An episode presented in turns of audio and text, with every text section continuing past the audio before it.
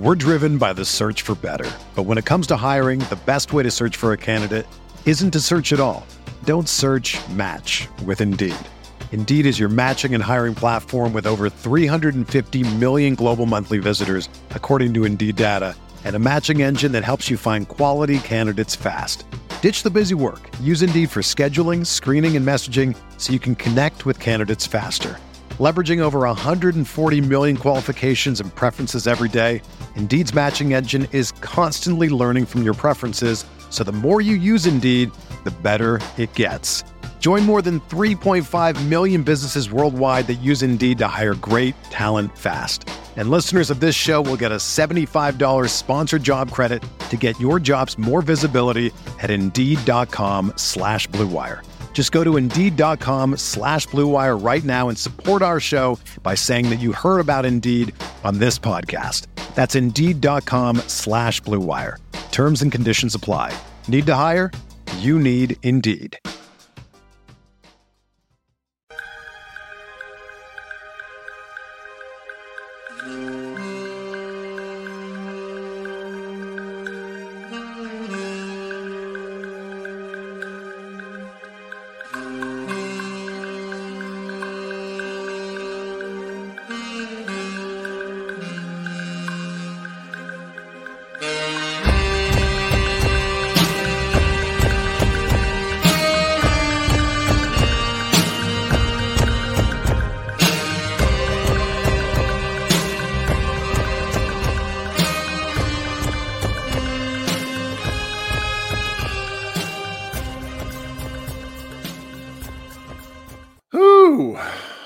Friends. Welcome to Pod Mavericks Group Therapy. My name is Kirk Henderson. I'm editor in chief over at MavsMoneyball.com. I am sorry for the delay after the show that Matthew and I just recorded. Uh, thought I was going to be able to come right back, but between a pet emergency and baby needing attention, there was a little too much going on at one time, and it took me longer than I thought to move everything and get everything set up. So I apologize for the late start, but I'm a little uh, a little jazzed after that game. For for those of you who are listening later, the Dallas Mavericks went on a 30 to nothing run against the Oklahoma City Thunder to make what felt like a blowout game uh, come down to the wire, where the Mavericks uh, fell 126 to 120. It was a pretty um, don't know. I, I, I don't feel deflated. I think if I was in the arena, I would have walked out being really surprised because the Mavericks were missing, you know, Maxi Kleber, who's out with his dislocated toe, Kyrie Irving with his, uh, you know, his kind of ongoing foot challenges, and that's just going to be a thing. Tim Hardaway Jr. with whatever was up with him, I don't remember at this time. Josh Green had a hyper extended elbow and then, uh, or maybe even a sprained elbow. Sorry if, if I miss got that wrong. And then Dante Exum had a personal day because uh, he also had a child. So the Mavericks were down essentially five guys that get regular minutes for them when everything is all in right. And they're playing an Oklahoma City Thunder team that rolls in with a 12 and 6 record, having probably one of the more difficult schedules in the league with a, uh, in my opinion, MVP caliber player and Shai Gilgeous Alexander and I, you know, I wouldn't have been shocked if if you know a lot of people decided to kind of take this game off and chalk it up to a loss because the Thunder are on paper uh, with those five Mavericks missing just the significantly better team. And for most of the game, that was uh, more or less what played out with um, the Thunder trapping Luka Doncic sort of mercilessly, and the Mavericks getting a fair share of open looks, but the team, you know, when you're missing all your good shooters, it's eh, you know, thank goodness for Derrick Jones Jr., who went nuts. I think he hit six of 12 for three. Um, 12 threes is the most he's ever attempted in a game by three shots. He took nine in a game earlier this year, uh, nine three pointers, and then he did that back in 2020 as well. So to shoot 33% more threes than you've ever taken in a game, and he was, you know, the the Thunder's. I think the Thunder were pretty happy to give him those sorts of shots, but he really helped keep da- Dallas kind of. I don't want to say within striking distance because at certain points of this game they were down by 20 points. But you know, the Mavericks just kind of they just kept playing, they kept playing, they kept playing. The fourth quarter starts, and they're playing a hyper uh, small lineup. And it's one of these things that I don't know um, what Jason Kidd was really thinking or hoping. If anything, he was at best, uh, I think, hoping to roll out um, just to see if something could get going. I mean, they, you know, at a certain point, you wonder if they were going to pull Luke off the floor. But the simple fact was they didn't really have enough guys um, to to play the game. You know, Jaden Hardy was the closest thing to a backup guard that they had, and you know, he's just not really it this season. And they went, you know, hyper small. They had AJ Lawson out there, who's more or less a G League player. He played almost that. I think he played the entire run, uh, which was pretty ridiculous in that fourth quarter. And you know, the Mavericks just sort of wanted to see what they could do and um I, just I, still don't really know how that happened. I mean, Mark, De- you know, the Chuck Cooperstein is is uh, been arguing with me on Twitter, the the Mavs radio announcer, about timeouts because I am often very critical of Jason Kidd's sort of inability to use any of the tools at his disposal. And he just told me that you know Mark Daigneault called four timeouts, and sometimes it just doesn't work. That's true, but you can't really disprove a negative in the sense of um, I would like Jason Kidd to call timeouts um still because that's a tool at his disposal. And when he sits there wearing the same you know wearing glasses and just kind of rubbing his face they had two sideline shots of him rubbing his eyes. And i'm just like i get it.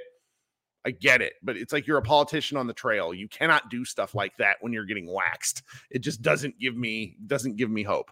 Okay um i got my uh my friend brandon waiting down there. Uh brandon what's going on man? Hey what's going on kirk? You doing all right? Yeah i'm all right a little tired. I mean, that game jazzed me up, but uh, I don't know. Had some Nashville hot chicken during the game. I think that I'm going to pay for that a little later. Yeah, but uh, you know, other than that, everything's okay. Man, it felt like a it felt like a victory and a loss. I mean, it felt like a victory. It was a small victory because guys stepped up. So I mean, I can complain about that. Plus, 30 0 run. I mean, who would think you would get that out of a bunch? Uh, you'll, I mean, we're never like statistically speaking, we will never see that ever again. Yeah, like I want. That was one of the most, you know, I was kind of here. I realized I forgot to set up all my YouTube stuff. So I went upstairs and started messing with that. And I'm like, well, the Mavs are going to die. And I'm going to have to be like, hey, the Mavericks got blown out for the fifth time in seven games. What do we make of this? And it was just sort of a thing. And, you know, it's, it's, it was, it was pretty, um, pretty wild to watch that happen. Um, you know, there's a lot of like, I, I, guess it feels like a win in the fact that they didn't die, but the fact is, like, how about you just don't get not to be a shit stir? Because if you're happy, I want you to be happy. But like, could we could we play some defense one day? One day, you know what? And man, Kirk, you, you stole my thunder. To think about this. I mean, Oklahoma City just got to the goal however they wanted, but I mean, it's the way that they did it.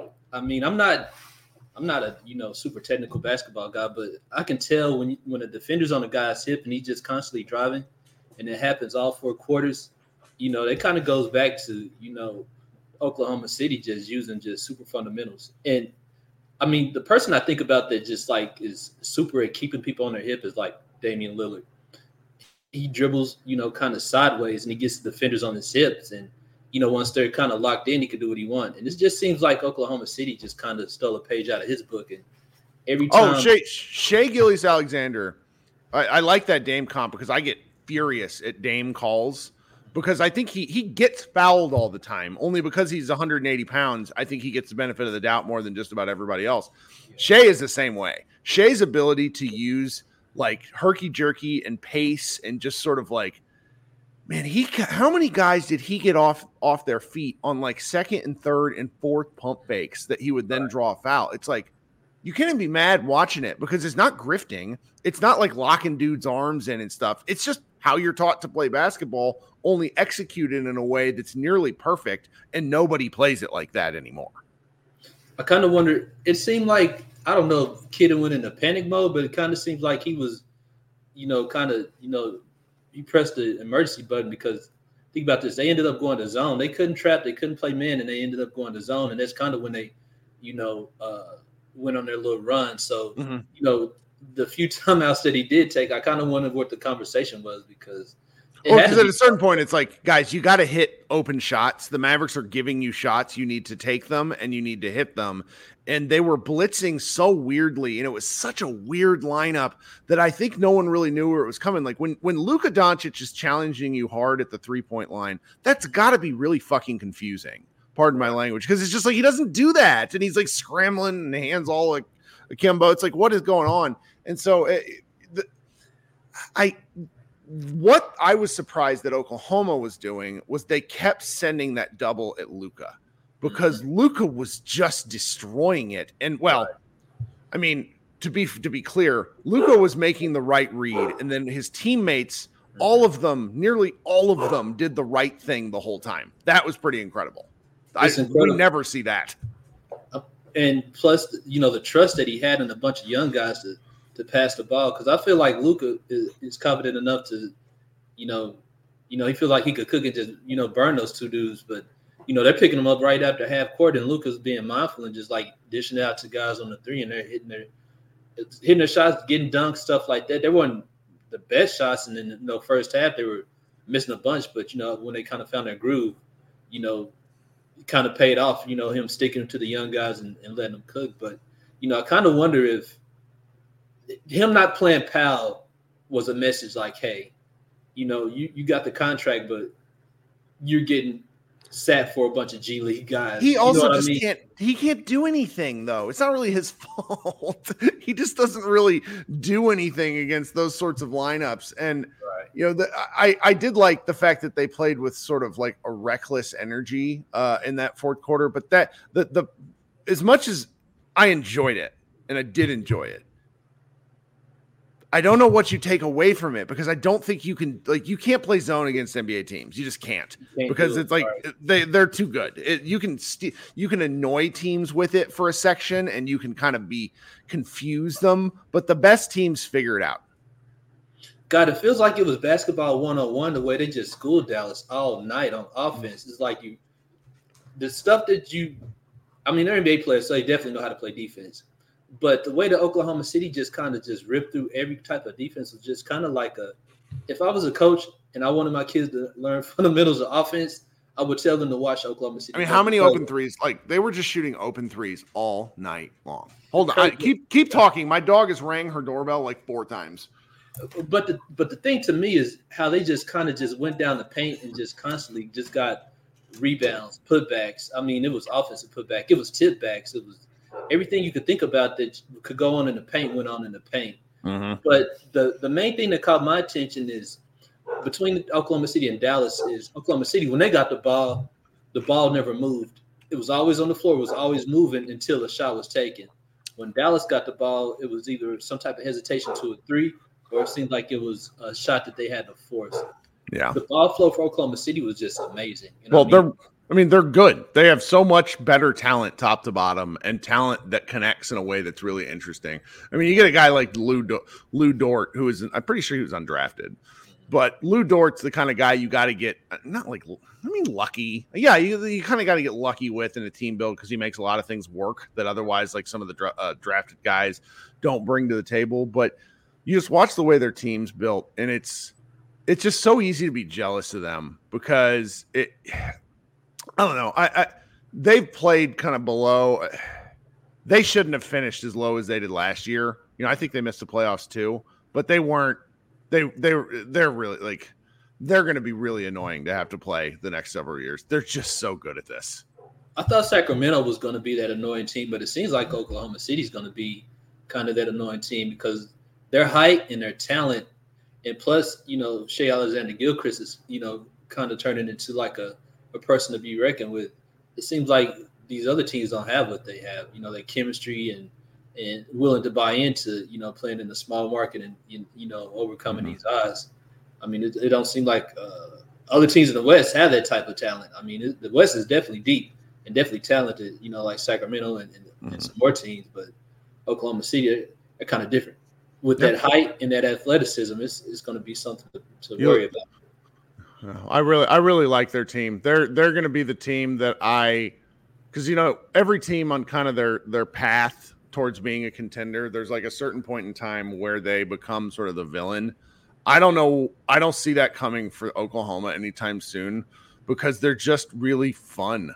Like they're just and they and you you mentioned it. They play they play the game in a way that you know the old school right way. They do a lot of stuff really well, and they're led by a guy in in Shai Gilgeous Alexander who is as much, and I love Luka. Luke's one of my three favorite players up, that I've ever seen, but he gets foul calls because he doesn't complain. Um, and you know, I mean, one of the things that was talked about, and and I, I got to, I'm going to bring up my friend Matt next. But one of the things that I thought was talked about tonight in the other chat during the the post game show was this kind of felt like one of the more adult games Luka's ever had, and the fact that it coincided with the fact that he's a new dad now is like very very funny. Um, like of course, but it, it it was one of the first times. Granted, he still bitched the refs like three or four times, like relentlessly. But there wasn't, you know, there's like getting back in transition and like just kind of doing the things that he needed to do to be an effective basketball player. And it was really fun to watch that, um, to watch him actually do that for real. And like, if if you get a Luka that's that kind of locked in, he's not to play 46 minutes. But if you can get 36 minutes out of Luka, that kind of locked in, that is a potential MVP player. I don't think he's played like an MVP to date. I think the numbers are there, but I don't think he's played like an like he's just you watch what Jokic does, you watch what Giannis does, you watch what um I mean to a certain degree maybe like Booker and Tatum and like night and night out it's just it's different. And so I like tonight was one of the first times in a, like probably since that seven game win streak last year uh, before the Mavericks died, um, where I really was like Luka's that dude, and and it was nice to see. Yeah, and you know what? Those those those free throws came at. I wonder. I don't. I know in the like in the third, they they at that time they had missed like twelve, but man, that's the testimony. You got to hit your free throws. Oh yeah, they did. They were they were 23 for for 35, just some real rough goes. But then again, they also shot 35 free throws, which feels a bit like a God, did you hear what he said? I, Cooperstein said. I think he said that Luke was like fourth all time for most free throws made, if I'm not mistaken. For who? For which team? For I could be wrong, but it sounds like right now he's fourth all time for free throws made. For the Mavericks? I think I could be wrong. It sounds like he said in the NBA. That's a good question. No, no, no. Because so? he only played. He's only like this season. Maybe he's up there shooting a lot, but even then, he's not done that well. So, Okay.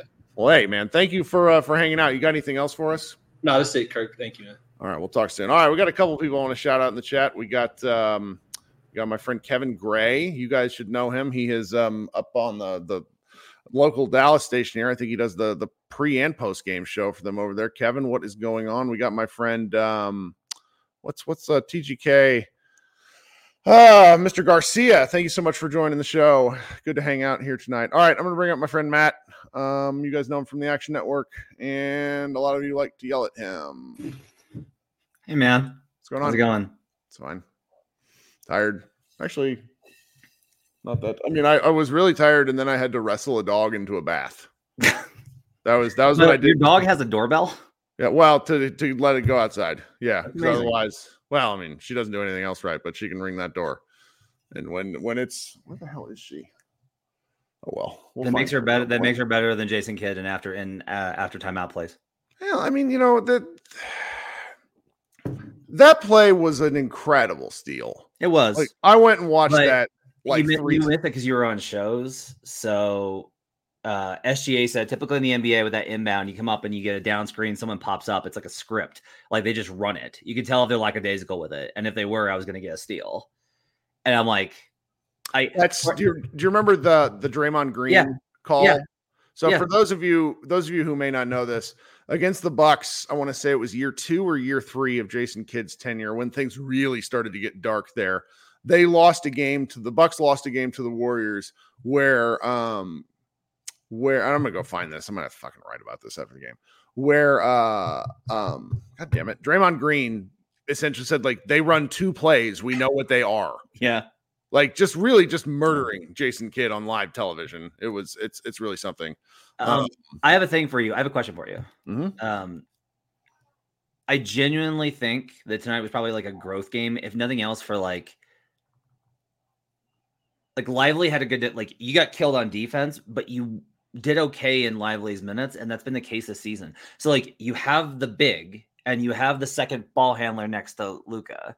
So like I don't know how you do it because you have to manage the money and you have to manage the assets, but like you need to go find the wing, right? Like I don't think OG's gettable because it's Toronto and Yeah. it's They Toronto. don't they don't trade they don't they don't they Yeah. have to win the trade and that Um, means they won't do the trade. Maybe it's Caruso. maybe that's it. Maybe it's just you get another guard and you just play like Luka, defensive guard, Kyrie, wing, lively. Maybe that's it. But like all you really need, I think, is one. You need one de- like impact defender. I mean, I don't. One of the things I'm a little challenged by. So it's like two things. There's two things that have happened this year. So Josh Bowe often says, if you're a non-shooting or like a poorly shooting wing, you need to like demand to play with Luka because he will raise your statistical right. profile. Like Derrick Jones Jr. Like Derrick Jones Jr. being a viable player on a minimum contract is a riot. That guy hasn't been able to play anywhere. He's got all like this interesting talent. So the Mavericks are making him work, and that's been interesting. But then on the flip side, they brought in Grant Williams, and he was kind of their marquee signing. You know, they they trade they sent that unprotected pick swap in 2030 to the Spurs, which is a secret specter that just hangs out in the back of my head where I will be 40 I'll be 47 and that will kill me. Like that's what will give me the heart attack is when the Spurs get the Mavericks number the first time they win the, the NBA lottery and it's the number one overall pick in 2030. Um and Grant has been up and down in a really uncomfortable way where he's been like wildly important and then he has like he was so bad tonight. Like did did you look at anything he did like what like 5 points and one rebound? Like what what would you say you do here, Bob? Yeah. Like it's like, it, like, like Grant Williams is the guy who takes the specs to the customer. Like he doesn't do like he's not done anything. Like he right. talks a big game and he kind of pisses me off. Like I bet he'll wear a Batman suit in soon. I just I need a little more from these guys that they bring in to do stuff. And that's where it's like, you know, you, you and I've talked about this on and off for years.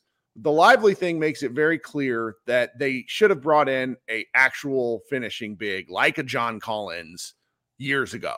Yeah. Um, but the wing part, I don't necessarily know if I can be too mad about them about it because it's not like that's the position. That is the position. And it's really hard to find. Yeah, it's tough. I agree. Um, I do think though that they're in a unique position where a lot of these teams I think have to weigh like how much do you give up? Yeah. Right. Like they have to be like, well, yeah, like Memphis last year, we had to be like, well, we're gonna have to pay Desmond and Jaren and Ja like we can't afford to bring in OG on top of that if it's gonna be if it's gonna cost us four draft picks. Mm-hmm. You know, like then we won't have anything. Um, which maybe they should have done because maybe they would be a dumpster fire this year. Um, and then like New Orleans, similar kind of deal where it's like they have Zion, uh, and they're gonna want to keep Bi, even though I don't think they should, and they have Herb Jones, who they just extended, and they're gonna have to extend Trey Murphy, right? So like they have these restrictions. The Mavs don't have that like the only young guy that you can look on the roster and be like, yeah, you definitely want to keep him right now, at least. Maybe Jaden pops, maybe Josh gets his head on straight, but like no. the only guy that you really look at is lively. You're just like, yes, this is going to work. Yeah. Um, so like maybe they're in a position to give up too many assets and be the team that gets a guy like OG. If it's not OG, maybe it's somebody else. Like going down the list, it's like tough to find those guys because you're right. Like they're very like they're valued. Absolutely, they're 100 percent valued in the league. But I do think like that that would fix a lot of the issues, even though I'm more of a systemic guy. Like I'm much more of a defensive systemic. You got to figure it out. But like there are signs that you can actually make this work. You just got to be able to, I think you do need to be able to compensate a little bit on the perimeter. What you can't have is you can't have like Kyrie or Luka gets beat, and so Lively makes a rotation over, and then the ball kicks, and then the other guy gets beat. Yeah, and that's what that's what happens on repeat. It yeah. is it's not the helper, it's the it's the what's what did my high school coach call it? Helping the helper. It's yeah. like that that second and third rotation that becomes a disaster show. And the way that they made it to the conference finals was they had Dorian Finney-Smith and Reggie Bullock trading off point of attack defense, and then one of the two of them was basically incredibly at helping, right. and it made everybody else look a little better.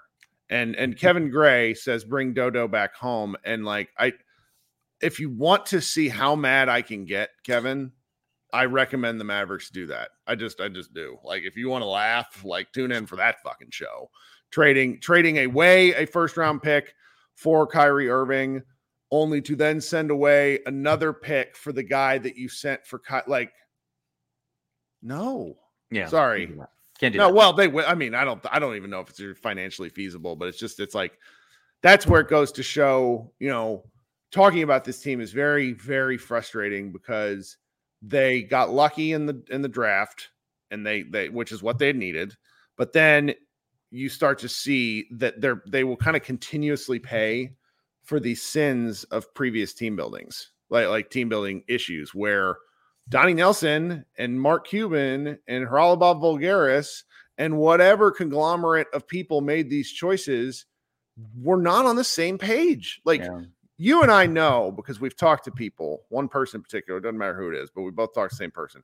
In 2019 20, the Dallas Mavericks thought they were at least like a season and a half ahead of everybody else by playing five out basketball. Yeah. And then that didn't matter by the end of the year.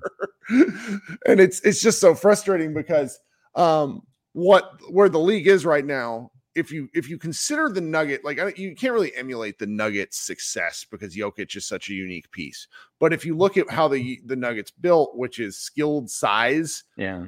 that's just that's not that's not a thing that's out there i mean it, it like Yeah. every i was so excited for the mavericks to get olivier maxence prosper and he because he's huge but then you watch him play basketball and he attacks closeouts like like like what how do you say his name dhalsim from street fighter 2 it's just like whoa and it's like what are we doing Yeah, Uh, but he'll you know he will get better at that because like No, yeah, sure. the number one improvement thing for rookies, right? Is like is is weak side rotations. I think um one of the things that I don't really know is like Grant was very well like one of the reasons everyone was like, hey, the Mavericks did really well this summer was not just the draft, but it was also Grant. Like it was getting Seth and it was getting Grant. Um, what is it you think that they're not doing with Grant? Or is Grant not doing? Is it just like he's not hitting shots? Is it they don't he's not you know operating as like a secondary connector like are there ways that they can use him better what do you think is like the missing piece here for grant because like grant's got to be more impactful than he is like he's just got to be more impactful than one of six from the field one board one rebound in 26 minutes He's i think gotta, if like, he's you gotta get I- more I think they need to use him as the screener more and get him involved in some of those short roll situations. That'd be something I'd like to see. Um, when he's he's out there kind of standing in the corner a lot, and I don't know. Luka is the one who's calling a lot of these plays. Like like that's just a thing. Um, and he tends to Luka will go back to the well over and over and over again when a thing is working. Um, I don't really have a lot of feel because it's it's when you got Luka and Kyrie handling the ball, that's so much of your decision making that's already soaked up.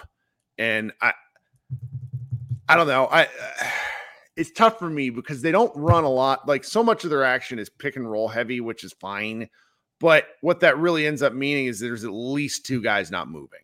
And that that just that bites you in the ass more than like the the tighter the game gets because it just it becomes scoutable for me. So I'm not really sure. I I also because I've just I mean I've watched six years of like uh, Spain pick and roll. I'm like like eh, is is there another offense? Is that is that a thing that's allowed? right yeah i think it's um the short roll stuff tonight was really fascinating because the thunder did it to them all in that first half and the mavs could not figure it out and luka had like he had passes to the weak side that went high out of bounds and he had passes uh, that got picked off and all these types of things but usually what teams will do is like they'll show different looks at a guy because they're like well we don't want him to get too comfortable and the thunder went the other way and the thunder were like nope we're sending two and three at you all the time. Don't care. Don't care that you've seen this all night. We're going to keep doing. And then Lucas starts hitting like short roll, short roll, up, you know, cross court, corner kick, like all of these passes to create, to leverage, and then punish the defense.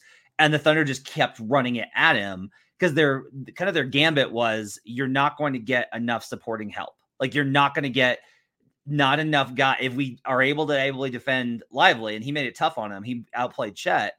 But if we're able to to make other guys win, especially I think without Kyrie, like we can win that battle. Which is like what's really fascinating about this is just like, okay, so you put that in your pocket and be like, maybe we just only do this one thing versus Luka, even though he gets he sees it. Cause like he tore it up with some really great ingenious passes late in the game that uh your guy Matt was talking about on the the main show. Um, but it's also just like it's really interesting to see a coach basically say, no, like we we are so concerned with you getting downhill and drawing fouls that we're going to force a wall and we're just going to live with it. You don't see that a lot in a regular season. Like, there's a lot about tonight you don't see. Like Luka played the most minutes of any guy in November since 2007. Like all of these things, like this was an exceptional environment and game, and it felt like both teams were, even with the Mavs being shorthanded, most teams were really invested in winning. And so, like the outcomes of it even though you're right, you can't take much away because of the Mavs were missing guys, and it's just like another game, and it's a crazy sequence with 30-0.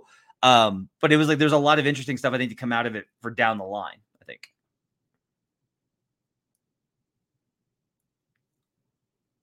Are you muted? You're muted. Hey, you're telling me on my own show this. Awesome. Um, this was the first game in a long time that I'd felt when because Luka, obviously, I'm I'm pretty sure that just due to like the and we don't have access to the same kind of tracking data because the NBA is doing this new stuff this year. But last year, Luka was in like the top three guys who saw double teams in games. Mm, yeah. And so it's not like new, but I will say that this was the first extended stretch that I can remember in some time where it was like, oh, this is what it can look like when you have teammates that know how to do stuff. Yeah. And like Yeah. Dwight Powell's been fine, but it's like you know when he's the short roll man, he's gonna pass the ball. Like Yeah. that's not he's not gonna go attack the rim like Lively. So that he see him do something like that was particularly interesting. Um, I will like it's got to be said out loud. Like the Mavericks got a pretty great whistle tonight. And that is, you know, they shot a ton of free throws. They left enough out on the court. They shot 35 free throws and they they missed 12. Right. Um, and when you lose a game by six, that hurts. They also gave uh, the Thunder also had da- Davis Bertans shooting six free throws. That will tell you how many like free throws they actually shot. Um, it's just that. I mean, the, the the Mavericks have pieces of something, but I don't have enough confidence in uh, right now in in knowing what's going to happen because I mentioned this to you yesterday, and they the uh, Brian Dameris talked about it after the show. The Mavericks play, I think, 14 games in the next 23 days. Yeah. And like that's that's that sucks. The Like, Nuggets that's- had like the Nuggets had like 11 in 15, I think. Like they either had to jam teams before the IST or after. Mhm. And so like that's what the schedule looks like is everybody's jammed before or after the IST and then it evens out after January 1st. Dallas gets a little lucky in some of whom who they're playing. Like after the the in season tournament, the they they play Portland and Utah in those two games that they get, which are both I will say winnable games is where I, is how I will phrase it. I don't want to say they will always win because of Luka. Luka often plays down to these garbage teams. That's one of the things they've actually done this year is is play well, with the exception of the Memphis game yesterday, which was just the stupidest thing I've ever seen. Um, shout shout out to David Roddy, always having the best game of his career against the Dallas Mavericks. Um, all right, I got like three more people, and I can tell my wife's already mad at me. What else? Uh, what else you you want to fire off before? Uh, Nope, I, I, I'm I good, punt man. Get the rest of your people. Have a good All one. right. guys. Is Matt Moore. He's over at the Action Network. Uh, now I'm getting uh, joined. I, I clicked Harris's name too quickly.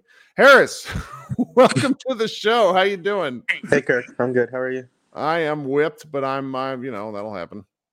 Yeah, so I I heard you talking, you and Matt talking about uh the big wing we need, and OG is obviously like the perfect fit. But I'm thinking a guy that is gettable and probably wouldn't cost too much is Jerami Grant. He's not as switchable as OG is, but the weak side protection, he can shot blocker, he can be a small five when we want to get, and that lets Grant play like the small four instead of being the small five where he's he's he's too small to play, even if he's strong. Mm. And then even if you're trading someone like Tim, he uh, Jerami Grant takes enough high volume three point shots, and he's good enough to do that, uh, like percentage wise, that it, w- it would wouldn't hurt you too much. And even though he's not like a he's more of a play finisher, then he doesn't need the ball in his hands like Luka Kyrie does.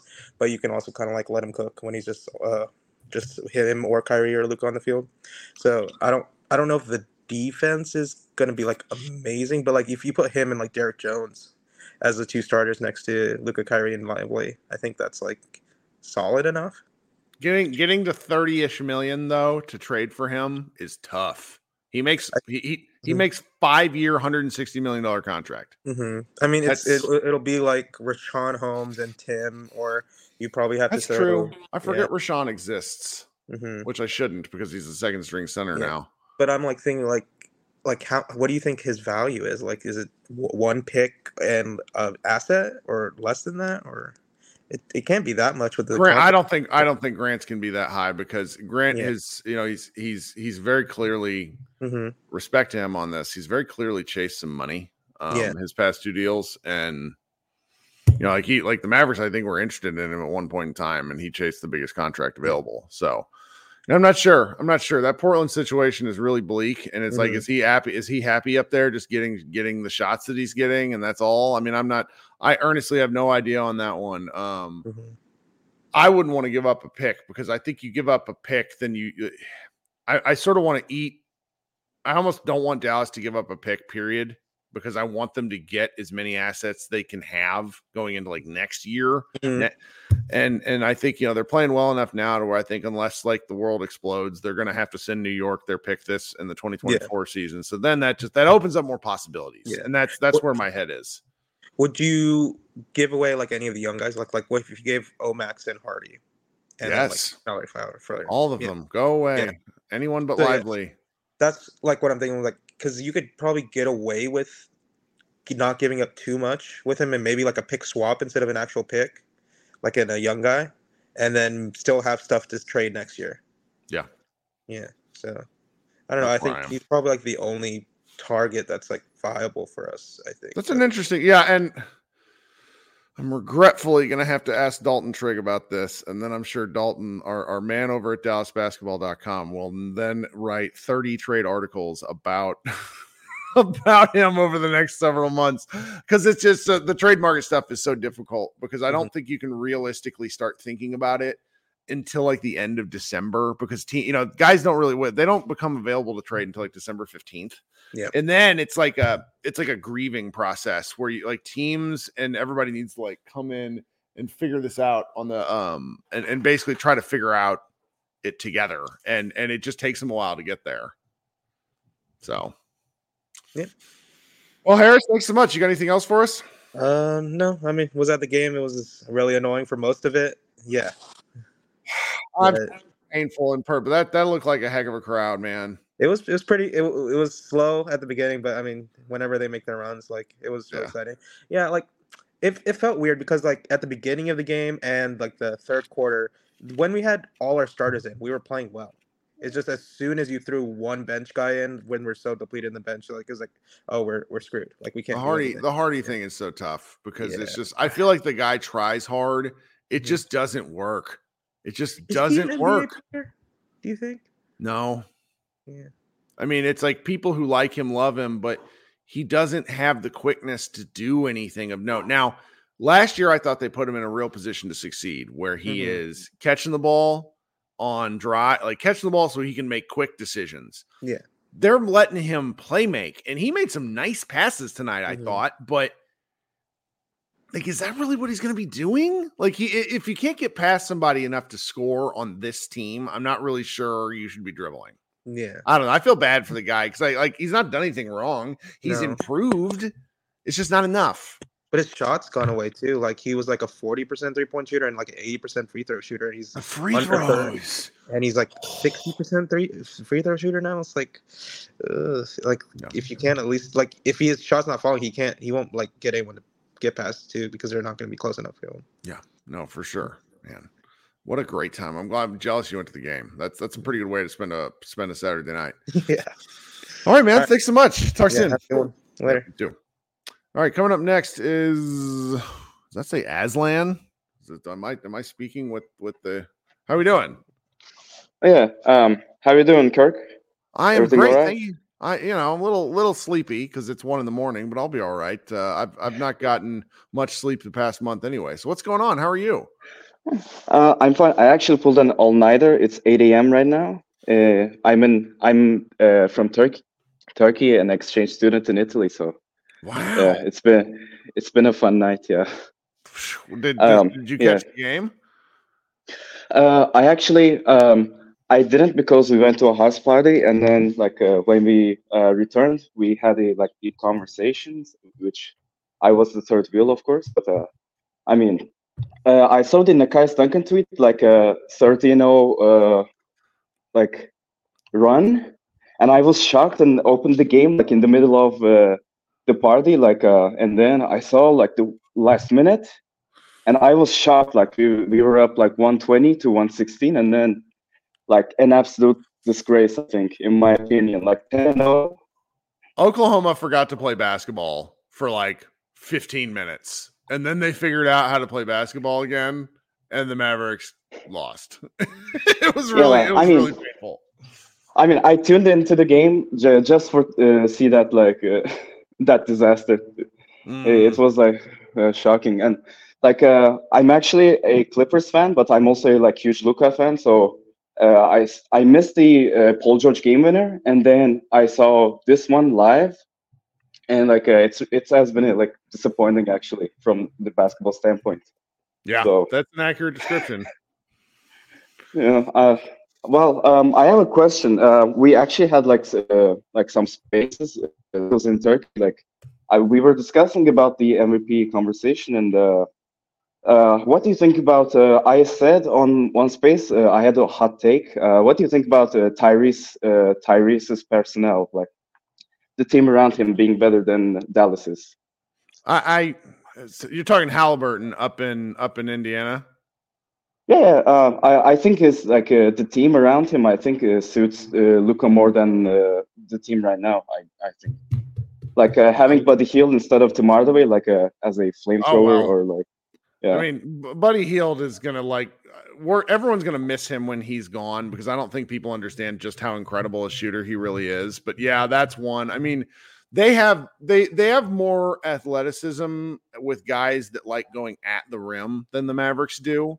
And I think that can really play into to elements of what Luka likes to do when he's in the fast break. But I mean, there's got to be something to the fact that the Mavs have played this way for five plus years where guys are in the corners shooting threes. And I think that Luka has a say in that.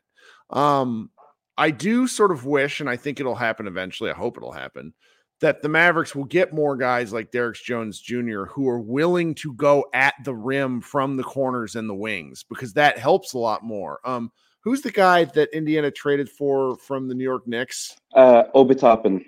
Like Obi Toppin and Luka would have so much fun, and he's Yeah, having like a great that's what. I with- imagined about. Yeah, Mhm. Yeah. So I like the take, but I'm I'm curious.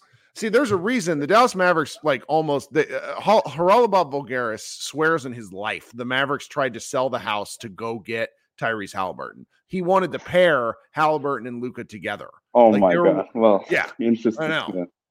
So it's what a what if situation. Yeah, I mean, they told me like uh, we have Kyrie, but uh, I think like when you compare the rest of the team, like Obi Toppin versus Derrick Jones and like uh, Mhm. Buddy Hield instead of like the whoever starting at the small forward position or like Myles Turner versus Dereck uh, Dereck Lively, like uh, and the bench, I get. I mean, um, um, I'm I'm confident in my uh, take. I guess Yeah. I don't know. I like but, it. uh, It's a good take. I mean, because like uh, they were putting Tyrese over the over Luka in the MVP conversation. I was like, they're like seventh or like they're nine and eight. So I mean, it's um I I was shocked, but I, I'm a Luka fan, so a bit bias is there also. I don't know. Well, I I'm I'm glad you joined though. This is this is fun. Um appreciate you Yeah, uh, uh, I'm a long time lurker. Yeah, yeah, and uh, for um, actually. Uh, I want to con- congratulate you on your uh, child. Uh, I Hey, thank you. Very, And, uh, very kind of you. You, uh, I think you told me that uh, like the first child was uh, not me, but uh, to someone else that uh, the first child was a bit chaotic, and the second child is more calm, patient. Mm-hmm. Yeah, That, that's an understatement. My my my first child, he's seven now, and he's just a tornado to this day, and was from the moment he he was born. This one Yeah, is man, I- Loki. yeah. Actually, like uh, my mom always used to tell me because uh, me and my brother is like the the other way around, and like uh, she actually, my mother, uh, some nights she thought like she uh, thought like she was scared as hell that I was uh, dead because I was sleeping so deep. Like, and I was her first child. I need that. I need that problem. I need that problem in my life. Man, thank you so much for joining. I hope you're uh, I hope you're not too tired for the rest of your day. No, I mean I will go to the gym now. I think because I can't sleep uh, after now. That helps a lot. The New York Times. I read this is you know who cares? It's one in the morning. The, uh, I read the story in the I read the story in the New York Times about how regular exercise really helps with if you're a person who has normal sleep deficits. And I've been pretty good for the last two years about doing that. And I've you know I've like I said I haven't slept in a month and I haven't gone in crazy yet. So and it's largely I think the gym stuff helps. That's a good idea. All right, man. You have Oh, a good uh, day. I- we'll talk soon. Yeah, thank you very much. Yeah, well, uh, see you later. If I Oh, sorry. Mo- I Punted Aslan too quick. I brought him up too quick. Oh, that was I brought the other guy up too quick. All right. So coming up next, I got um Brian who uh, don't know if we got a video for Brian. Brian, what's up, man? Yo, I'm in my car. How's the audio? Because I know it can be weird when I'm on the highway. No, this is great. This sounds like you're a uh, a, a radio caller, and I'm an actual like like sports talk radio person. This is fantastic. Nice. Okay, cool. First time, long time. How's it going? What's up, man? Man, Kirk, I got to tell you, I'm starting to feel like a jinx Sure. because I told myself I was not going to put myself through this filth after that last embarrassing display, right? After that basketball terrorist, Kyrie Irving, uh, stole a game check in the Memphis game, right? I said, I'm going to go out and kick it at a barcade with my friends. I'm going to have a good night no matter what. The Mavericks cannot hurt me tonight. and then I checked, I watched the first quarter before I leave, right? And I'm like, oh, okay. Luka's playing well at the very least. We're keeping pace. This is cool. Then we get very early into the second, and they get on that uh, tomfoolery again on defense. And OKC runs off like nine points in a row. And I'm like, all right, time to go to the bar. So that's what I do. I throw my clothes on.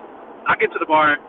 I check my phone uh, an hour into being at the bar, and it is looking like I think it, the, the score is like 79 to 58, something like that.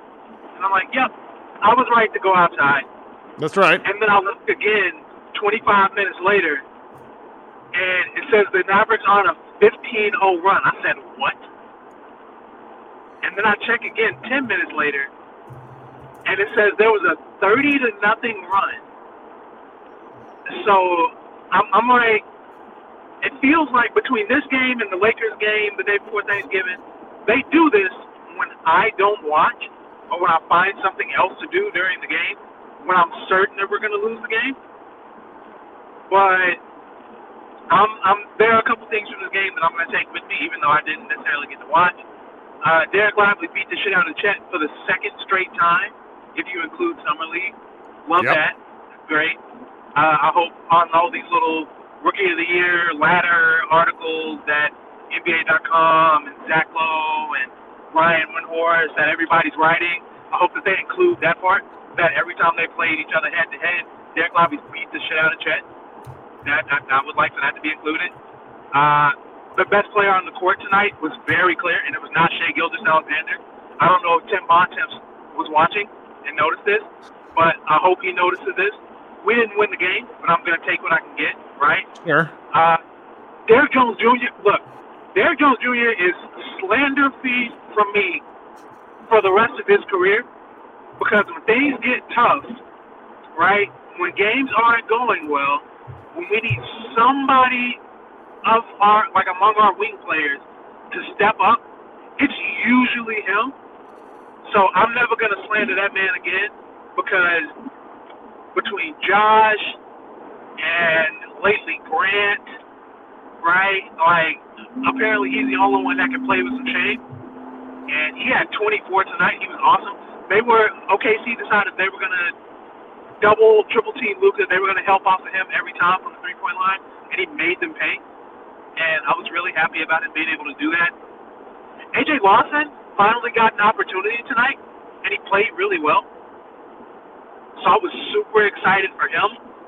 Uh, and that just solidified for me. I think I mentioned this in, uh, and sorry if I'm yelling. I, I don't know if I'm too loud. No, you, this is great. This is best. Uh, yeah, uh, you can tell had it for Bruce. I'm, you know, uh, but uh, one thing that's kind of solidified for me, I actually brought this up before the game uh, to some of my friends in like a group DM among like some Mavs Twitter mutuals.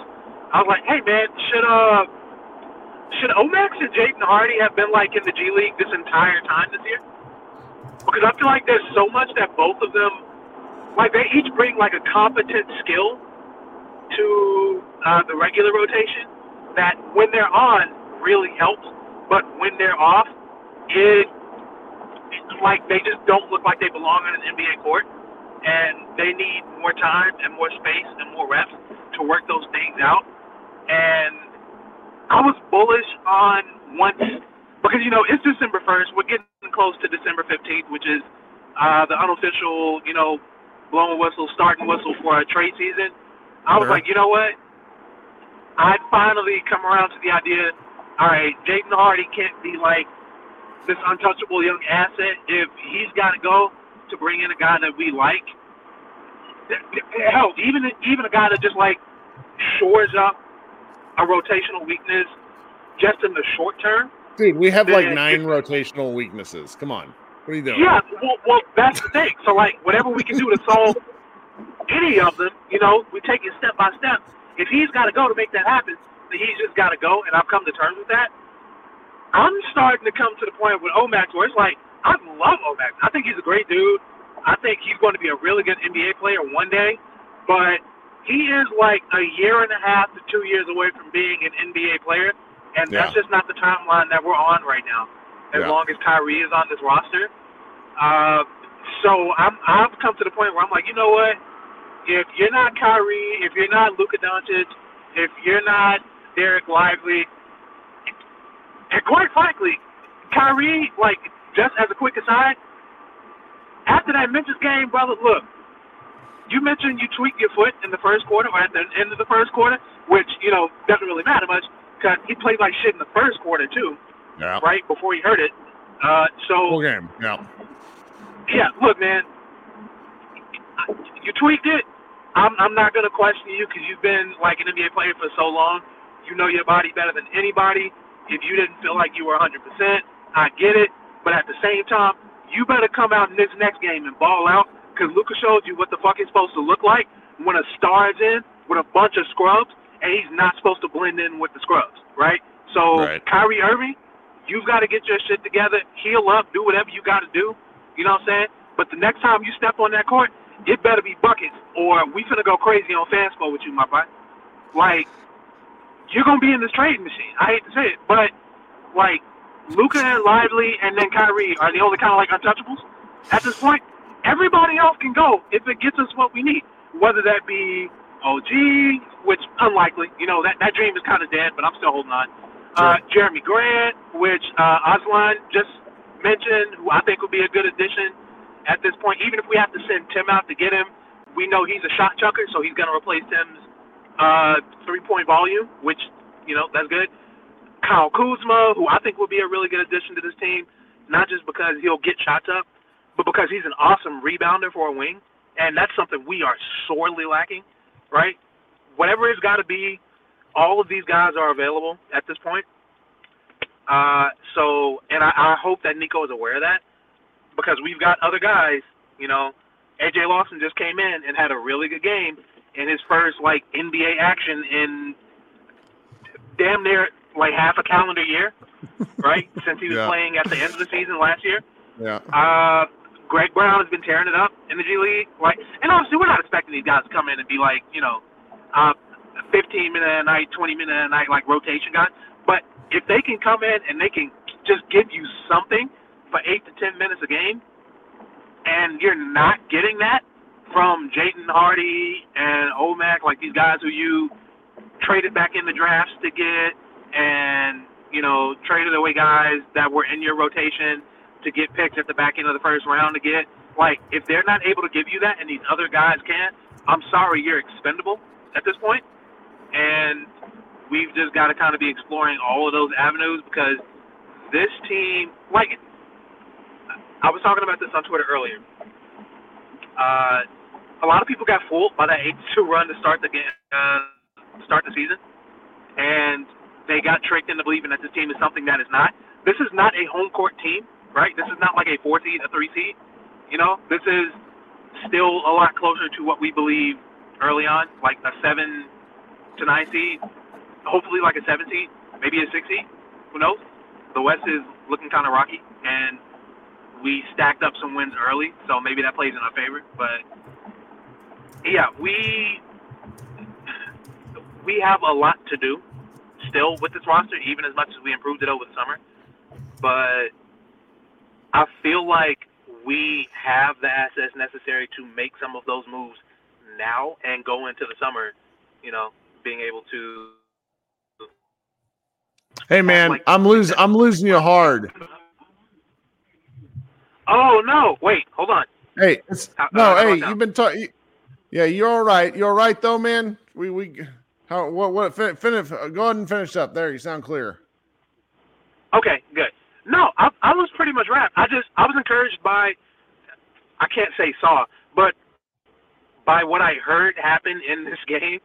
And yeah, I've just kind of come to the point where some of these guys that we love and we hold dearly, especially the young guys, we just gotta like come to terms with the fact that they're going to be available this trade season, and frankly, they're not going to be as valuable as a lot of us would like to believe that they are.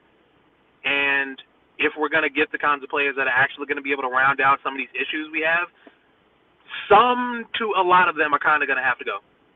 And that's just kind of what it is at this point. But we played really well tonight, even if we didn't get the win. So I'm going to just be excited for that because coming off that Memphis game, I'll take damn near anything at this point. I understand, man. I understand. Hey, thanks so much for hanging out. Thanks for having me, Kirk. Appreciate it. Drive safe. All right, talk soon. Okay, um, yeah, love, love, love a YouTube caller uh, and on the phone. All right, so we got. uh Does that say Hot Pot Casino coming up here in a second? And then we got Krishna. But guys, I just I gotta read this to you because I'm a shit stir and it's and we're an hour into this chat.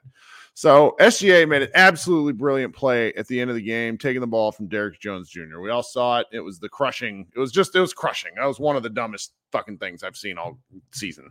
Um, SGA had this to say about the play. Typically in the NBA, with that inbound, you come and you get a down screen, somebody pops up. It's like a script. They just run it. You can tell if they're lackadaisical with it. And they were, and I was gonna, and if they were, I was gonna try and steal it. That's brutal.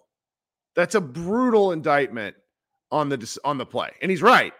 But it calls to mind a very famous situation from Draymond Green in 2016 he had this to say about Jason Kidd's Bucks when he read a play and blew up something that that uh, allowed them to win a game and uh, basically stole one from the Bucks. He said Draymond Green said, "I already knew what play they were running. They have two plays that they run in situations like that." So, needless to say, for as good as the Mavericks out of timeout situations have been, they could stand to be a lot better. All right, coming up next is Hot Pot. Hey, what's up, man? How you doing? What's, up? How you feeling, man?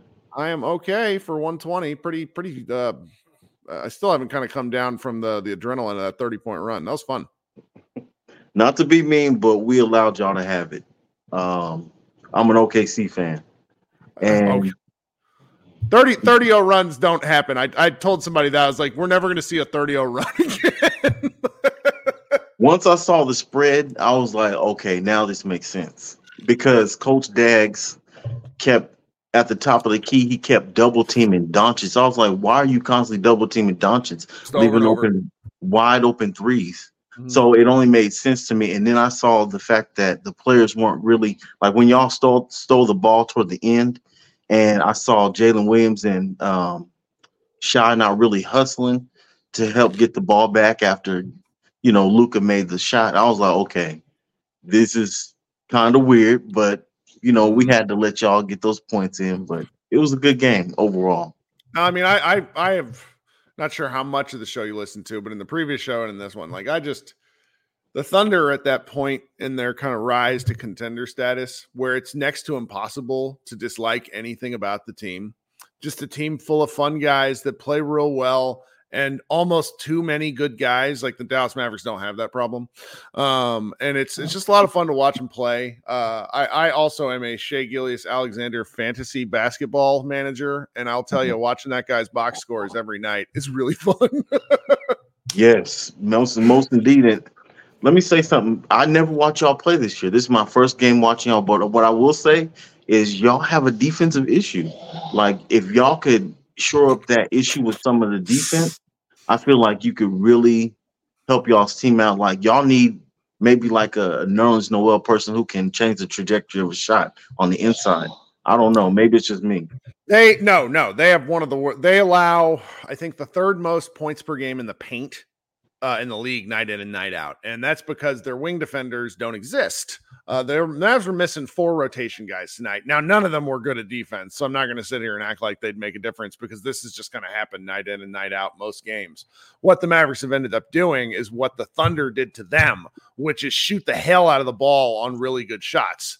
Um, because I mean, you, you saw what happened when they were like the Thunder kind of did what they did to Luka tonight. Luka sees a lot of doubles, but he doesn't see him consistently all game. And so what normally happens is the Mavericks play a pretty, you know, they play spread pick and roll. Luka gets downhill, kicks it out to the corner, ball rotation three. Not really hard offense, but they got a lot of pretty decent shooters because like one of them ends up being Kyrie Irving every third attempt. And so you get a guy like that who's taking your wide open shots, things are going to go down. But they just don't really have defensive players. Um, the center Dereck Lively, I I I, I am I, I just can't be more excited about the re-rise Yes. of, the, of, of the American big man with with Chet Holmgren and Dereck Lively. Um, talk about a class for rookie centers. Good gracious. Um, I'm su- I'm surprised not to interrupt you, but I'm surprised Luka and Lively didn't run a high pick and roll consistently because it was actually working. You Well, know, they- toward the end of the third quarter. They they were doing it enough in the third quarter, letting Lively be the roll man, where he was sort of making decisions. You know, he had one dunk on Chet that I'm just going to be holding on to very tightly because it was one of the cooler plays that I've seen this year. Um, Yeah. But it was, you know, I mean, the the, the Thunder are are a better team on paper, even if both teams are healthy. There's not really a question of that. But this was, um, I'm glad it was interesting because the Mavericks uh, have had if you just like go go check their schedule, they've had some really ugly losses lately, and I'm like, I just I didn't want to do another one. So I'm, it, was- um, it was it was a fun way to spend a Saturday night, even though I'm sure on your end as a Thunder fan, it was like I've been on uh, the the Mavericks love giving up runs like that. It was it's extraordinarily uncomfortable. It was starting to look like the New Orleans game for us, and it was making me kind of nervous. So, you know, I mean, at least we came out with a W. But um, you guys, I, I feel like y'all will come on more later. Um, but definitely defensively, I know for sure y'all are kind of lacking there. So we'll They see what happens in the future. Yes, Hey, thanks for waiting, and really appreciate you joining the show. no problem. All right, have a good night. You too. All right, coming up last but not least is the man, the myth, the legend, Krishna. I almost kicked him from the studio because I pressed the wrong button. Krishna, what's up, dude? I think you're on mute. There of course, I'm muted. Can you hear me? That's, that's fine. That's what's great. up, dude? That's great. I was worried. I got a new laptop, and for some reason, none of the audio drivers are working. So I was like, you know what? Screw this. I need to come here on for this. It doesn't work, doesn't work, but I'm glad at least it's working. But how are you? Seems like everyone's tired. I'll- I'll yeah, I mean, Josh Bowe missed the game tonight, and his Mm-hmm. basic he he kind of wanted to know what people think, and it's like, I I think realistically we should all be really upset because this was another awful loss. Only the Mavericks made it fun, as opposed to getting beaten by twenty. Instead, what I'm choosing to do is I'm leaning in on the things that were great, like Lively, like Luka going bananas, like Derrick Jones Jr. becoming a sharpshooter. Um, that those are the things I'm I'm enjoying. I don't know. I think the lively stuff is portable over into later games. Luka's going to be Luka. Um, but past that, I just the, the Mavericks have a lot of problems, and we got to figure out what. And granted, this is why you play the games. My sort of end game thing is, I how long can they go without being truly exposed? Yeah, I mean, I I don't think that's we've even gotten this far. They've been exposed to this point, right? I think you you instantly lose a rotational piece. This team has not put in the effort. You look at yesterday, that was what yesterday was. They didn't have Luka, they got exposed. Kyrie didn't have a good game at all. No denying that. No one else stepped up, and you got exposed by uh, let's let's be honest, a really bad Grizzlies team. And you know that that's that's called exposing this. And I felt like this way for a little while now. This is less of you know, we off, obviously this is Luka's what sixth year now, but realistically, this is a roster that Luka should have in his second year. When Yeah. you think about it, where you have a lot of guys that are younger than him. This is, and you've talked about this is paying for the sins of your past for that roster building. And you know, I get it. We all want to like make this trade and, and do this and, and do that, and it, it'll be interesting, right? I, I'm not. I'm not gung ho about making a trade because the history of in season NBA trades is not a great one. Uh, I don't, I don't, I mean, I, I could be wrong, but obviously I, I'm personally one to wait a little bit, take some time. I do think Hardy, it's not been good. There's no denying it. I, I'm not like, and here's my thing: I'm not ever against trading anybody. I'm just not one to immediately go for like the trades because I, I don't think it's always the quick solution that we want because it's, it's felt like that. That's what this team has always done. This team has always gone for the trades, and sometimes it's worked. Um, you know, 2011, obviously getting Tyson, that clearly worked, and a lot of times it hasn't. You know, KP, um, Harrison Barnes, uh, so et cetera, et cetera. And like I'm not saying that all these hypothetical trades people put out are bad and you know it's dumb, like never do it. I just think I'm a little more hesitant than other people, and that's just my opinion. And and of course, again, the beauty of fandom is everyone can have their opinion. So uh, I look at a game like this and I think I mean, you're missing five rotation players. I didn't expect this team to win this game, but the thing I took from this game is there was effort there was effort, and it was something we had not seen at all from this team in games where they had lost in blowouts. I think of the Pelicans game where eh, there was no effort in that game. You know, it felt like Kyrie was the only person doing anything that whole game. And in this game, it felt like, you know, I think Luka was the catalyst, but you saw other guys give effort. Uh, I think of the play AJ Lawson, like he he strips the ball, or no, it was maybe it was Luka or AJ. AJ just sprints down the court on yeah. the left hand side and picks it up and then immediately gives it to Luka. And I think it, it made it a three point game. Like, that was huge. You're just getting guys give effort, and it's not always obviously it's not always going to lead you to the results you want. Obviously, tonight shows that, but that's the one, and you've talked about it, it's the one variable you always control.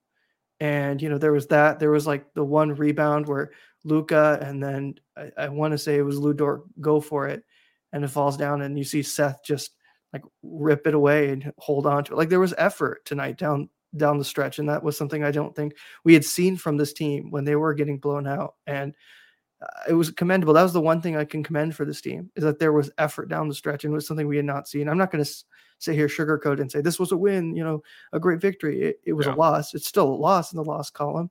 But the things you can take away are that if you play with this effort, even with a depleted roster, when you have your full set of guys, you know, everyone needs to watch this game and say, we need to be able to play like this every single night. You know, Shai, like he didn't have a good game relative to what he normally has. He had 17 points. Yeah. He didn't even have 20 points. Like, I mean, we, we were so mad about the defense, but yes, I agree. Like, yeah, if we got our people back, it's not like the defense would be any better. But I think there was just a lot more effort, and that's something I, I want to see from this team. And I think yes, I, I, agree. You know, we all want, you know, I, I, agree. I think Jerami Grant would be great. I mean, Mikal Bridges would be also a perfect fit. All these players would be perfect fits, but uh, until that happens, or if it happens, you know, I'm not necessarily putting my hopes on that. What I, I do want to see is I want to see internal improvement. And, you know, you talked about it. I think for me, Omax, he, he had moments and, and spurts of just one on one defense where I think he's good. I think I agree with you. His, closeouts are like not good at all, and he he gets a little herky jerky. But I think part of that is he's just not acclimated to the speed of the game defensively at all, and, and that takes time. And I think I get it. You know, we look at Luka and we look at the things he does. He does MVP level stuff so often, and we and we want. And honestly, he deserves a roster that's much better than this. But the the sad reality is, like right now, it's just not that. It's a roster yeah. now where you know, two years ago, kid was saying, "Oh, this is a young team." This is actually a young team. You had, other than Seth Curry, I don't think you had anyone on the court in the last five minutes that were older than Luke. I guess maybe Derrick Jones, Derrick Jones Jr. and and, and Seth Curry. Those, that's it. AJ Lawson is younger than Luka, and Lively is younger than Luka.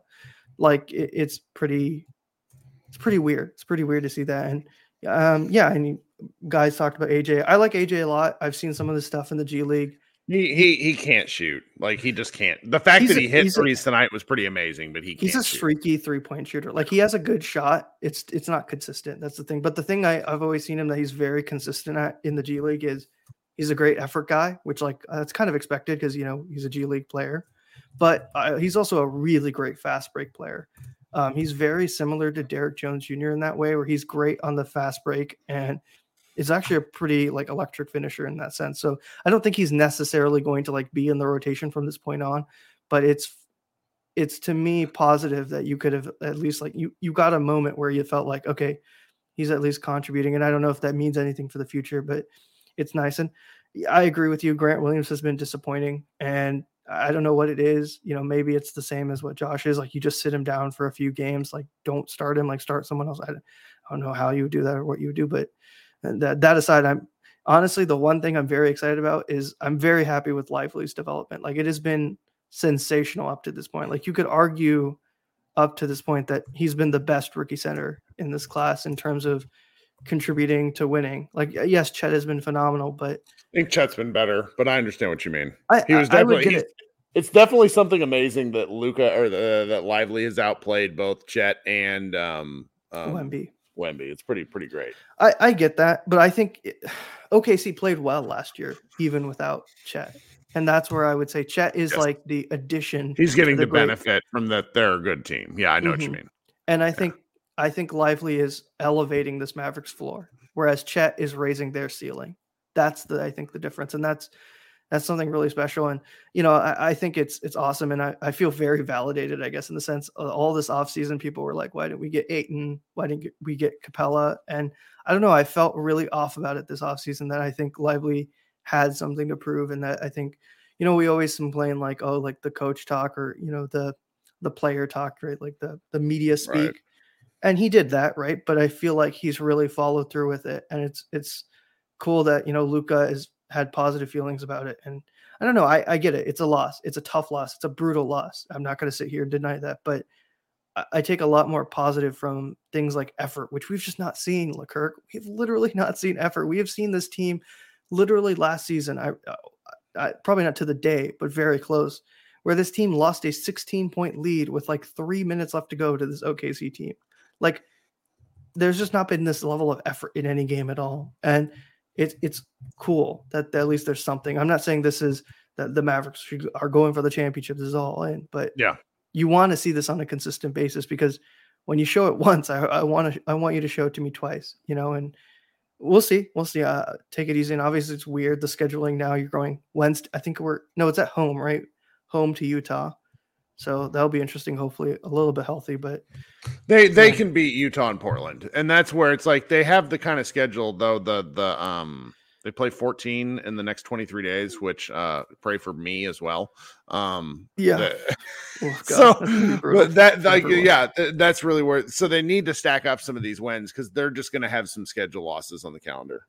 For sure, for sure. And I think part of it is I feel a little bit more confident going into games like this when we're a little bit healthy. Like five rotation players is a pretty like a, an insane thing. Like, what are the odds that two of your rotation players, your superstar, and another pretty good, you know, ball handler are going to have children on the, essentially the same day? Like that's a that's a pretty once in a lifetime occurrence. So I'm not super worried, but uh yeah, you, you just have to wait till Wednesday. But I think I'm st- I'm just happy. I'm just happy because I this could have been a loss where it's like, okay, we lost by 25. I don't know. I guess this guy played well, and I feel like I come out of this going, even if Luka and I think Lively were the standout players, I thought there was still effort from the team, which is something I didn't think I would say uh, tonight at all. Oh, you're the man for uh, hanging out so late. Thanks so much for joining us. No, thank you, Kirk. I mean, it's super late. Get some rest, and everyone take care. Oh yeah, no rest for the wicked. Talk soon. Bye. Bye. All right. I don't know when the Mavs play again because I haven't looked at the schedule. All I know is that I have to coach a YMCA basketball uh, practice tomorrow, which I will be uh, just making sure that the kids go and grab the ball in the inbounds pass, which was uh, one of the reasons the Mavericks lost tonight's game. Um, trying to think. Head over to Mavs Moneyball. We'll probably have some stuff written about the the uh, 30 point run. Pretty amazing stuff there. Um, you know, be sure to uh, tell your friends join these shows. Uh, it's the the closest thing we can do to the uh, to joining the touch grass movement which is uh, spending time talking to real human beings instead of being in front of uh, twitter or on reddit and all those sorts of things. Um, kirk henderson this has been a great time over here at mavs or i'm sorry pod mavericks group therapy. Thanks so much for hanging out. We'll talk soon. Go mavs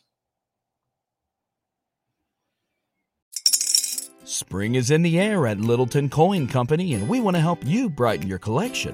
Visit us at littletoncoin.com all month long to enjoy 15% off your purchase. With a wide selection of coins, paper money, supplies, and more, Littleton Coin Company has something for every collector's taste. Use promo code SPRING at littletoncoin.com for 15% off your purchase all month long. Restrictions apply. Littleton Coin Company. serving collectors since 1945.